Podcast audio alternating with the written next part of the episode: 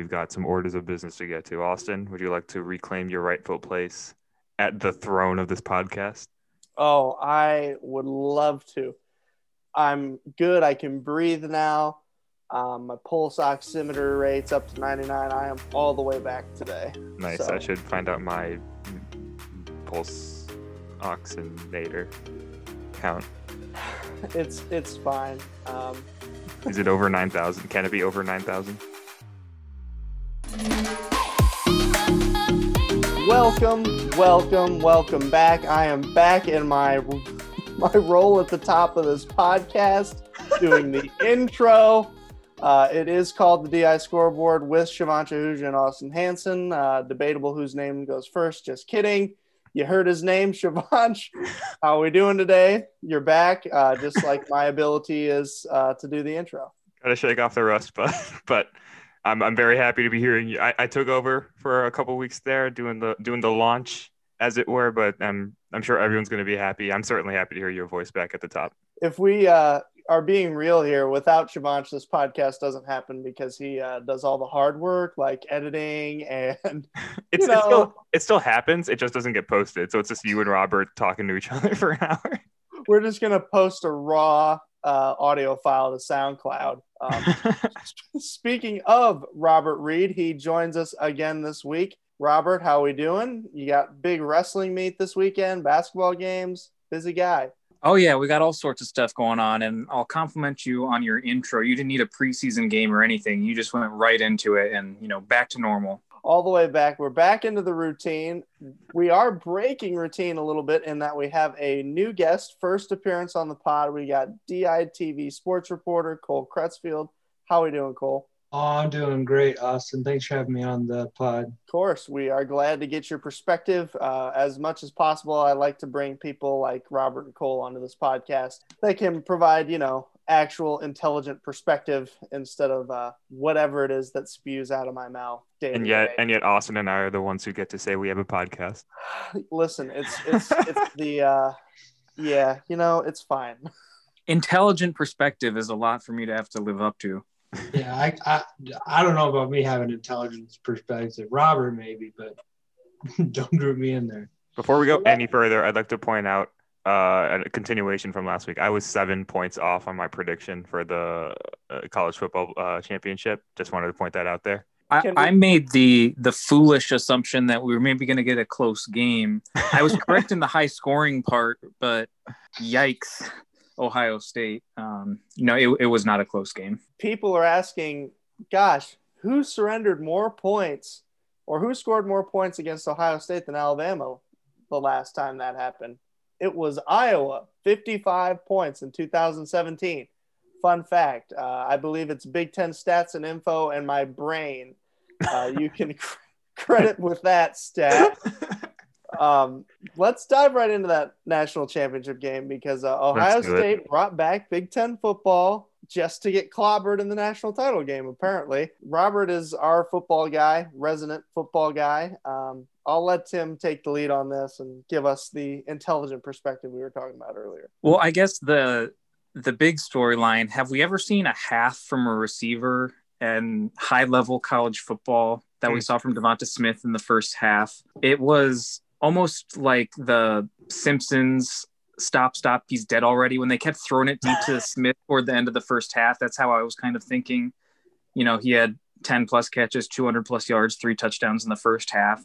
Really disappointed we didn't get to see what his full stat line would have looked like if he had played in the second half because he, I believe, dislocated a finger and they decided not to put him back in. And they really didn't need to because, believe it or not, Alabama also has uh, several other capable receivers on the outside. So that didn't really slow him down too much. But Mhm. no, I mean, I, I saw several different stories after the game. Um, this season, maybe cementing Smith is one of the best college receivers of all time, and I think that's a fun discussion to have. But I think the the broader thing to analyze about this game, uh, obviously, it's Nick Saban's seventh national championship as a head coach at the college level, which is unbelievable. Um, he's the Bill Belichick equivalent of college football. It, it's so interesting to see how he's shifted and how he's winning these championships early in his Alabama tenure winning with a dominant defense and you know a good offense, but not one of the elites in college football. And now he's winning with kind of flipped. He's got a solid defense. By no means is it one of the better he's had at Alabama, but he's got one of the best college football offenses of all time. So it's really interesting to see that evolve, especially from Saban, who's defensive guru, who several years back kind of criticized that way of playing football a little bit, but now is fully adapted to having a high powered offense. So plenty of storylines. I, I, like I said earlier, I wish it would have been a little bit closer of a game, but I, I don't know who. What do you guys think? Who would have given Bama a better game in the championship game? Because Florida was really the only team that it was even close in the fourth quarter this year. Cincinnati. It's hard. no, no, no, no, no, no, no. I'm not going to open that can of worms. Coastal. Carolina, man, the Chanticleers would have pulled off the upset. I don't know. They lost to Liberty in their bowl game. Um, Liberty would have upset Alabama. That's there we go. answer. I just, huh, I, I, uh, I don't know who would have given them a better game. Clemson, probably not. Notre Dame, probably not. Definitely. not. Iowa, they got hot there at the end of the year. Northwestern. And, uh, Pat yes, Fitzgerald. the real Big Ten champions, Indiana. Um, I, I don't know. Remains to be seen. But what is conceivable is the Bears trading for Deshaun Watson. Just kidding. That's a transition I missed. Just kidding, everybody. Just kidding. I was waiting to see where that was going to go. Yeah. Do we? I was building uh, suspense there, but uh, anyone want to want to weigh in on the state of the Chicago Bears? They uh, are obviously going to be moving on from Mitch Trubisky. The defense will still be there, and I don't know how good they'll be. Chuck Pagano retired. Um, they don't really have a draft pick to get a quarterback, but they're going to be looking for one. Matt Stafford's a free agent. What do we see these next couple months looking like for the Chicago football team? as we're recording this on Wednesday evening, this morning when the Bears kind of had their season closing press conference with uh, front office and ownership leadership and everything, I was, you know, had alerts on from different Bears beat reporters on Twitter, and I just couldn't believe how disappointing it was. Not even the fact that they're bringing Pace and Nagy back for another season each, just some of the explanations they gave reporters kept asking, well, what from this season gave you hope that next season would be better? Why would you want to bring this core back after a second really disappointing year? Um, and I, I know that like they went eight and eight two seasons ago. They went eight and nine after the playoff loss um, this season. And, but the potential there, especially after the two, 12 and four season two, in 2018, could have been so much more from that. But my, back to my point, Ryan, I don't remember who it was. Austin, you may weigh in on this, but they pointed to the fact that the uh, the team stayed together during the six game losing streak, and if that's the best explanation you can give for the second year in a row that during a losing st- streak the team stayed together, I, I I don't know. And we we talked about this before we started recording about how talking about the organization. Well, aside from the wins and losses, this is a model franchise. Is it? And like you can't set aside the wins and losses, but even other than that, we're not talking about the George Halas Bears here. We're talking about a very dysfunctional organization that's been a shell of itself for decades now. Um, it's unbelievable to me, unbelievable to me that Ryan Pace is going to get his fourth attempt to pick the Bears quarterback. Which good luck because that's that's never happening. Um, we're just gonna get another uh, Mike Glennon, Nick Foles, Mitch Trubisky type. But uh, yeah, that, I'll, I'll move on. Austin, what as a fellow Bears fan, what are your uh, your thoughts right now? So it was uh, Bears chairman George McCaskey and President Ted Phillips that uh, said things like, "If you set aside the uh, wins and losses, we're actually a pretty good organization." Um, and basically, my take on that is, if you're a professional football team, then uh, your sole purpose for existing is to make money and to win. And if your quarterback isn't good and you're not winning games, it's harder to make money. So if it's you're not making money and you're not winning games, then ultimately you're failing as an organization. Um, the reason the NFL is different, right? Because there's things like revenue sharing and stuff like this. But this is a type of business that, like, in a regular setting, like, just if you isolate them and say they're like just a tech company or something, without league support, the Bears would be trending, you know, in a downward direction. This is a business that you like could forecast. Wow, if things keep going in this direction, they're going to go out of business like trying to pick a quarterback is like trying to pick the CEO of your organization, right? And they have not picked one. I mean, I, I reflect back on all the years of Bears football that I've watched and that my dad's watched and that his dad's watched. We haven't seen a good quarterback once. the best quarterback in franchise history is Sid Luckman. In a hun- over a hundred years of existence, the Bears couldn't find a quarterback if I'm Ryan Pace, I am trading my kidney and Khalil Mack and all the draft capital and everything we have for Deshaun Watson or somebody because you don't have a draft pick to get a guy. Um, and really, quarterback is the missing piece for this team. David Montgomery came on at the end of the year, so the run game is going to be okay. You can, you know, rebuild the offensive line to a certain extent in free agency in the draft. Um, but finding that quarterback has always been a challenge for the Bears. And I just wish for once in my life I could really have a quarterback that I could hang my hat on. Like they have the ball down four with two minutes to go, they need a touchdown. That guy can do it, but I, I haven't seen it yet. So and and to weigh in on the Chuck Pagano situation, the defensive coordinator for the Bears for two years who um, opted to retire. It was kind of speculated that he was going to get fired had he not retired. But on one hand, yes, when Fangio left the as a Bears writer pointed out, the Bears defense dropped from a historic level in 2018 to being great in 2019 and then just kind of good this year, above average.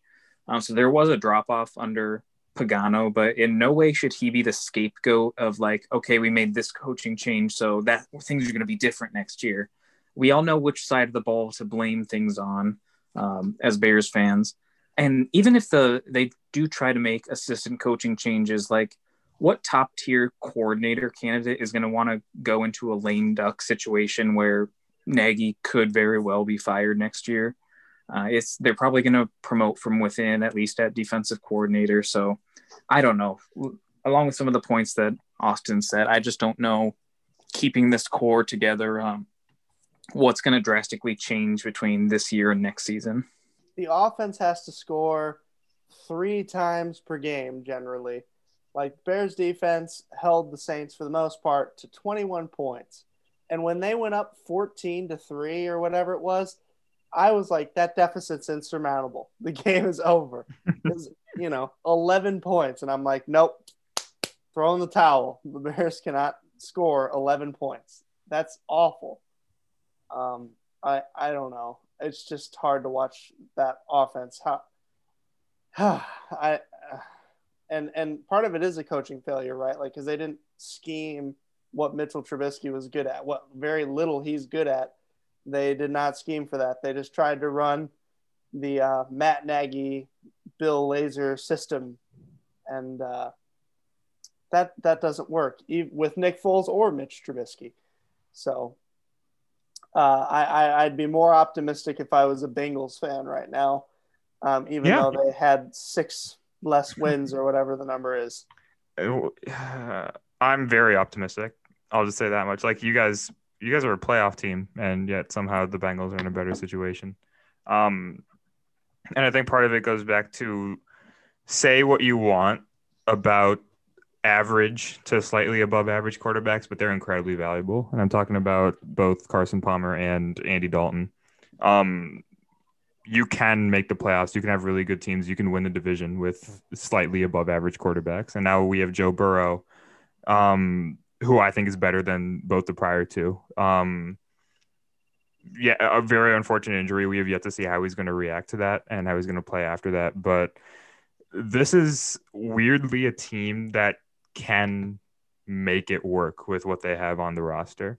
Um, shoring up the offensive line is priority number one. Just making sure that injuries like that don't happen again. Making sure guys like Joe Mixon and Giovani Bernard can get free when they need to. So that's priority number one. And priority number two is going to be the middle of that defense. I think they have a really good young secondary. I think they have a rebuilding defensive line, but the linebacker core is really killing the Bengals. Um, overall, I would agree with you, Austin. I'm I'm not really terribly upset with the Bengals' decision to keep Zac Taylor. Um, he was thrown in a very uncomfortable situation. Uh, and if there's one thing we know about Bengals management, it's that they don't get rid of coaches quickly. So, so I'm I'm I'm I'm actually looking forward to next season with the Bengals and seeing what they can do in the draft. And one one last NFL point for me, since we've got both Bears and Bengals fans on this uh, on this podcast, I saw I came across this tweet. There have been 12 lead football executives in the NFL who have been in their position since 2015 or longer. All right, 12 of them. Mm-hmm. Only two of that group have never won a playoff game, and that's the Bears, Ryan Pace, and the Bengals, Mike Brown, who also owns the team. Yep. so we got that going for us. Bengals still have they always had, but now it's even made we even worse. The longest playoff win drought in the NFL. Uh, just hit 30 years last week. Uh, last week it was the 30 year anniversary of their last playoff win. So it's a fun it's a fun time, but things are looking up. So I'm I'm I'm not terribly upset with them. Yeah, I think um, for the Bears and that quarterback problem, I mean, I think the obvious choice is to go for Deshaun Watson. I mean, he had, I mean, it's pretty clear Mitch Trubisky is just it's not going to pan out, and I think uh, Deshaun Watson. I mean, he had he had a pretty good year this year. threw for a lot of yards, and he's been pretty open that he does not get along with the way they run things down there in Houston. And I mean, and it shows. I mean, they they had an inc- I mean, they have an incredible team with J.J. Watt, um, David Johnson, and Deshaun Watson, and they only won like four games this year, which is you know ridiculous. But other than that, I would say if you're the Bears, I would try, and I don't know how like if they would have enough to make this possible, but I would try and trade trade up and maybe try and get uh, Zach, Zach Wilson out of BYU because I think he's a dark horse candidate for uh, as a good quarterback in this draft. But other than that, those are the only two options I see for the Bears. Bears do not have nearly enough to go for Deshaun Watson. And if I'm Deshaun Watson, I'm staying the hell away from Chicago, if I'm being honest. Um, I think there's plenty of other situations with a little bit more upside in terms of both coaching and just team build. Hey, there's a couple things that are certain in life death taxes, and superstars wanting to get out of professional franchises in Houston. James Harden, DeAndre Hopkins, Andre Johnson, Deshaun Watson now. All, all the same. Um, but the I, same. it'd be tough for Ryan Pace to swallow his pride with that and be like, you know what? I drafted Mitch ahead of this guy. Now I'm going to give up everything we have to trade for him. If I'm um, Deshaun so Watson, if I'm Deshaun Watson and I have to hear an offer from one of those teams, I'm going up to Detroit. I'm just saying that right now. I think their I think their outlook's a lot brighter than Chicago's. Hell, even Minnesota, if they're done with Kirk Cousins. Honestly, both those NFC North teams over Chicago. yeah, I mean, if you look at the Bears, you're like maybe we're one piece away, but if the coaching staff's going to stay, and you saw how bad they were, then yeah, you probably want to steer clear too. Um, and they have before, no capital; they have nothing to offer. They Khalil gave Mack. everything. They gave everything and their mother to get Khalil Mack, and okay, now we can rush the passer. Um, who's going to be our passer? Money Mitch. uh, before we move on from uh, football, do we do we want to talk about the uh, divisional round of the playoffs this weekend, or do we want to uh, move on, hit the skip in the queue because I know we're running a little long. I just want to bring up one thing. All right, let's let's talk about it this this the Steelers suck. All right, and that was my one thing. we can we can move on. There's one franchise that has a worse outlook than the than the Bears. It's the Steelers because you've got a stacked roster. Hard to tell how you can improve that roster. I don't. And you still got housed by Cleveland. Don't get me wrong. I was not. I'm not complaining in any in any fashion, but I don't understand how you can have that talented of a defensive line, that experienced of a secondary, and just absolute monsters at linebacker, and let like Nick Chubb run on you. I know Nick Chubb and Kareem Hunt are a phenomenal duo, but still, they have way too many pieces on that defense for it to be 28 zip at the first quarter. Yeah, their offense has a lot of weapons at receiver too. James Conner is a good piece at running back. Their offensive line is solid. I mean, what Is, is James Conner a good piece at running back? I thought he was, but I- uh, apparently don't. not. I, th- I thought he was fine when he started his career, but he's really taken a, a tumble. And I don't I don't I think he he was injured last year. I don't think he's looked the same the same since he's had that extended leave. I think part of it with James Conner also is like with most running backs uh, in the NFL and in college, uh, they just run you down for about five years. Your legs have no juice left. Then you're like, "Can I get a second contract?" And they're like, "No." No. Well, that's changed. That's changed a little bit because Dalvin Cook, Alvin Kamara, uh, Joe Mixon all got second contracts. So it's it's it's coming back in their favor. Those guys are a little bit more durable. At least they look more durable. But yeah, I totally understand what you're saying. Running backs are running backs should have a different type of rookie contract once they're drafted. You know, something's a little bit shorter to get them their value, what they're really worth. it just seems like whenever they sign that big second contract, they turn into Todd Gurley, um, you know, or or someone like that. They get the big contract and then their legs are out of gas and there's nothing left in the tank. Le'Veon Bell, same deal. Um, granted, he was with the Jets, but I cannot imagine Derrick Henry running out of gas though.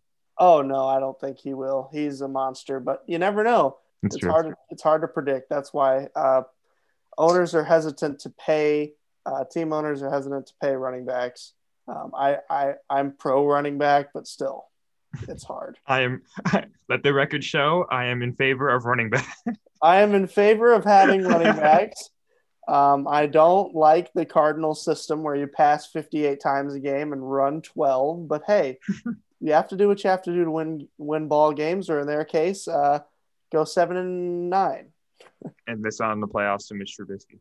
Yeah, we need to move on, dude. We're, we're Kelsey is not here to to keep us uh, on task. Kelsey, we, Kelsey, we went for two hours in your absence. I'm gonna send Kelsey in like a 90 minute file tomorrow. Yeah, well, actually, I guess it's, we're it's up to this. us. So, Yeah. oh, Behind so the, peek behind the curtain. It's Kelsey's birthday this week. people so are free to asking, Roll. Can we go 90 minutes? Oh, that's true. I'm uploading this, so it doesn't matter. Listen, I'm gonna make it 41 minutes. Mwahaha. you should make it 41 minutes just just to be like, hey, and then I'll click play a thousand times. Be like, listen, our long episodes get more clicks. this is staying. no, edit that out. All right, let's um let's move to one of the other. Do you want to just do one of the next two topics? Because we talked Yeah. a long time on the NFL. Let's talk Yeah. about women's ball. Yeah, we can we can talk about that. We can talk about uh, the 42 game win streak at home for Iowa women's basketball is over. Uh, Caitlin Clark had a look for three to win the game in overtime. Good look. Thought she could have made that shot. Didn't fall. Ohio State's seven and zero now. Perhaps one of the best women's basketball teams in the country. And so I just kind of wanted to ask all of you what you what you kind of feel uh, is the new expectation because we were talking about well maybe they should be ranked. They have caitlin clark. They have all this offensive prowess. They had two opportunities to beat ranked teams their last two games. They're 0 and 2 now. Is is this now just a season where it's maybe they make the ncaa tournament and their ceiling is they make a run there um, a surprise run? I mean we were thinking maybe big ten championship stuff like that but now it's probably time to rein back those expectations, I would imagine, because this team doesn't, uh, they don't play the defense, as the kids say. Like in, in no way would I consider Iowa like one of the favorites for the Big Ten regular season crown right now. But like as you said, they lost to two ranked teams, one of them being on the road, one of them being at home in overtime against again, like you said, an Ohio State team that's going to jump up in the polls and be one of the best teams in the country. So I was right there in terms of being competitive with the top tier teams in the conference. This is a set setback for their hopes of actually getting ranked and climbing the standings a little bit. But I, I do think there is still potential for this Iowa team to be in that top ish tier, um, fighting for at least a bye in the Big Ten tournament if if there is a Big Ten tournament. Who knows?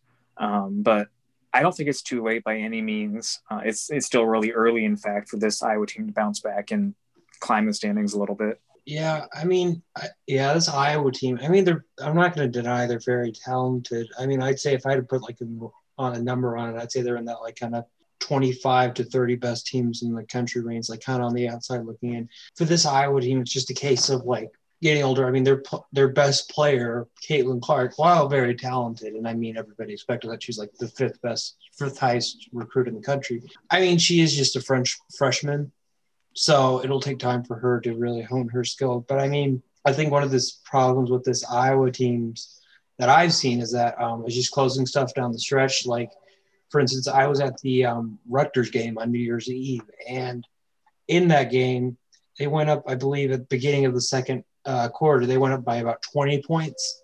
And by the end of the second quarter, they were tied. And I just, and I think they only ended up winning that game by four. I think that's one uh, key for the this women's team. I think that complacency issue you bring up is kind of important, right? Today they were up 14 points over Ohio State and they lost. You mentioned they were up 20 by Rutgers and the game was tied by the end of the second quarter. Um, this team feels like they don't keep their foot on the gas um, at all times, uh, especially on the defensive end of the floor. I saw a lot of that today when they were up 14. You know, they wouldn't stop the basketball. You talk so much on the defensive end and in transition about stopping the basketball, making them pass or shoot. Iowa just lets them drive and then decides to defend once the offensive player enters the painted area you have to start playing defense at least at half court or the three point line. Um, you can't just start playing defense as soon as they uh, get some penetration off the dribble. Um, and I think that's something Lisa Bluder will stretch um, and stress over the next couple weeks um, as they kind of prepare to make their run in the Big Ten tournament stuff. Yeah, you um, guys, you guys hit the nail on the head. Um, I think Cole's absolutely right. They're right outside that top 25 range, which is where they're being, you know, they're receiving votes, but I don't think that they're up there quite yet, especially with the way that they've faltered a little bit with the with the ranked teams that they've played.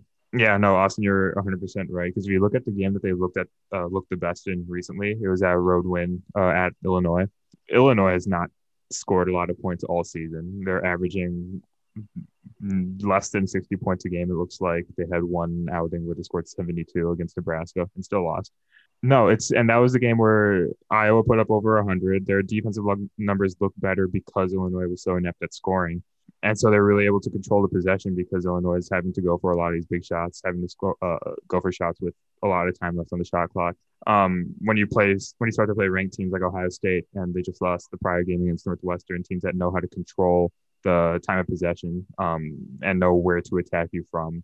They're really decisive about their offensive attack. That's where Iowa seems to really break down. I don't know if it's the experience on the roster, just the players being a lot younger. Um, but on offense, no one has any complaints, especially with Caitlin Clark, uh, Monika Czinano really attacking the inside the paint. But defense is where that team's really got to bring it together. And I think it starts just with experience.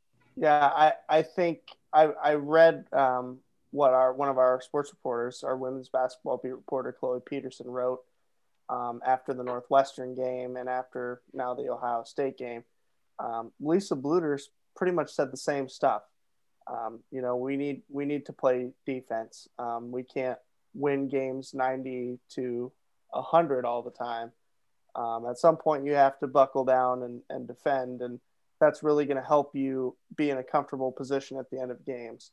Um, if you need to get a stop on defense late, you can, you know, you need to be able to be comfortable that you can get that. Right now, they're not. They're not comfortable, basically, defensively. Um, and think, you know, they're a young team. Pressure um, from opposing defenses and offenses is uh, really bothersome, and they need to uh, iron up essentially. At this point, I think is kind of their message.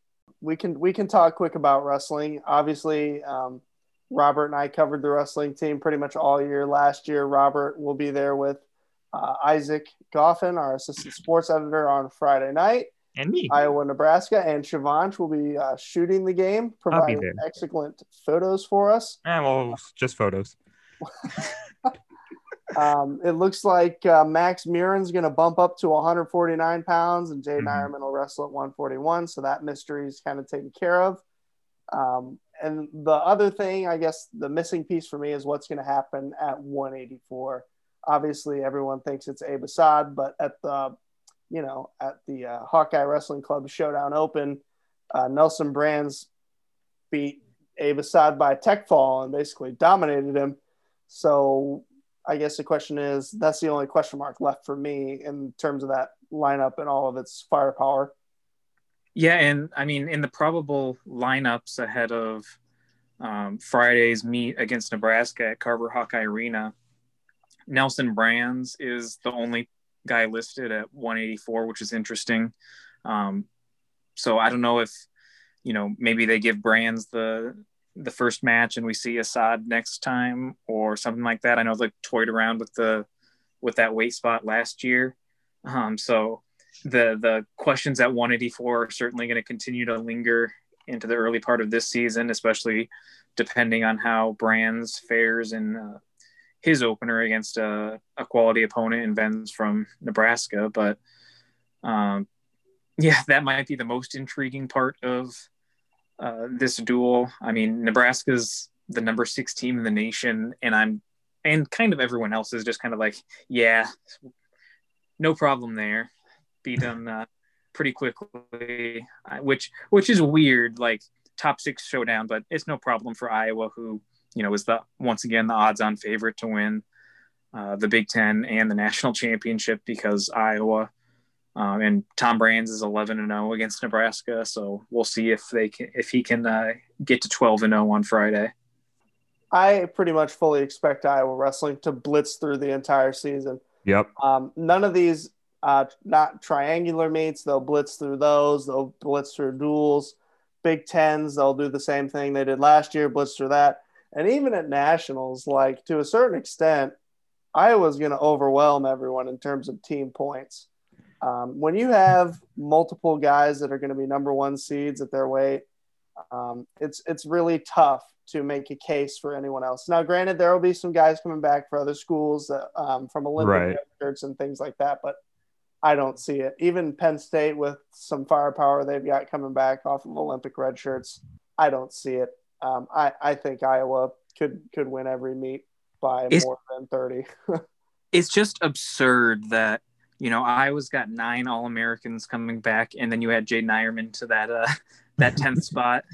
Oh, it, it's just kind of unfair, and you know, you've got the best wrestler in in college and Spencer Lee, and like you said, other top guys across the lineup. So, yeah, a lot of expectations for this Iowa squad, and you know, there should be because again, they should. They're definitely the front runner, and probably should win a national championship this season, which they would have done last season if uh, if it hadn't been canceled, as Spencer Lee said, the pandemic was apparently the only thing that could stop Iowa wrestling from winning a national championship. So hopefully they can uh, compete for that this season. I'm really intrigued. I still agree with you, Austin. I think they're going to cruise past, honestly, the entire season, all the way up until St. Louis. Um, the I'm really intrigued by the triangle meet with uh, Michigan and Illinois. Just looking at it matchup by matchup, I still think Iowa's going to win, but I'm curious to see how a lot of those will shake out just by you know a lot of it is going to come down to michigan versus illinois if, if you think about it yeah no i think i think the season's going to be a, a, just a cruise to the finish line. That 149 pat lugo hole is going to be interesting to see max Murin sort of after being at 141 for so long seeing him move up a little bit. Um, but you're getting Eierman in that spot. So as you said a lot of a lot of good talent still there. I'm curious to see how Cassioppi is going to do. It's going to be an interesting year. I I don't think you said it, Robert. There was a pandemic this past year that stopped them. I don't think there's anything that can stop them this year. But I'm going to knock on wood. uh, here's hoping not. Hopefully, nothing tops uh, what we uh, what we've seen. yeah, I I think you guys are right. The only thing that can stop Iowa wrestling this year is coronavirus. Um, I, I don't know if there's anything else, and I won't even tread lightly in saying this. Robert said Spencer Lee's the best wrestler in college right now. Uh, Spencer Lee might be the best wrestler in the world. Uh, he couldn't compete at the Olympics in Tokyo because they were canceled. If they are, you know, held as scheduled in 2021, I, I could see this being a national championship and Olympic gold medal year for uh, Spencer Lee. All right. Do we want to uh, wrap up or do we want to touch on anything else? I know we're running pretty far over time. Let's wrap, please. I have to All wrap right. up this. we can we can wrap it up and then uh, Robert and I can uh, wrestle to see who writes the uh, Michigan State thing. I'm um, paid to see that. I would probably lose. Uh, Robert is is he's got more of an athletic uh, resume than I do. I've never wrestled. Neither have I. So we're 0 for 2 on that. Yeah. I have been on the mat at the rack after the Big Ten championships ended because John Ross and I were messing around. But the age old question could could Pete Rudin uh, last 30 seconds without getting pinned by Spencer? That was Lee? 10 seconds. 10 seconds, sorry. Yeah, 30 The is answer, a the, answer, the answer still no. Even if he ran straight for the, out of bounds, no way. okay, we can uh, we can wrap it up now. This has been another exciting episode of the DI Scoreboard. I'd like to thank my co-host Shivansh Ahuja for joining me as always. I'd like You're to thank, thank Robert Read for joining us as well. We appreciate his perspective as we do on a weekly basis. And uh, last but not least, Cole Krutzfield, thank you for joining us. Glad to have you. We hope you'll join us again sometime. Hopefully, this wasn't a horrifying experience for you. I mean, not completely horrifying. Oh, only I know mostly Austin can be a little shocking at first glance, but you get used to it. Yeah. this has been the DI Scoreboard. As always, we are presented by no one. Maybe Walmart now, Walmart Auto. We we know people at Walmart Auto. But until next time, Do I've been we? Austin.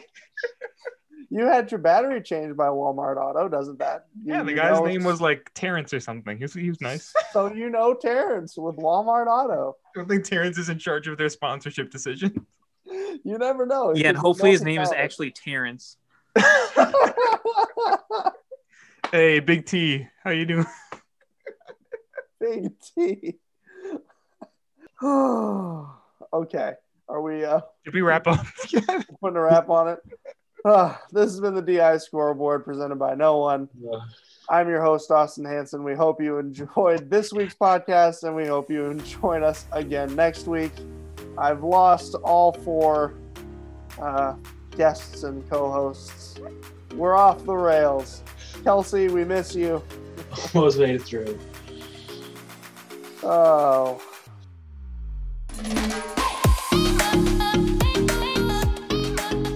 Wow. You know, you know the, the dismount was a little a little rough, Austin, but the rest of it was good.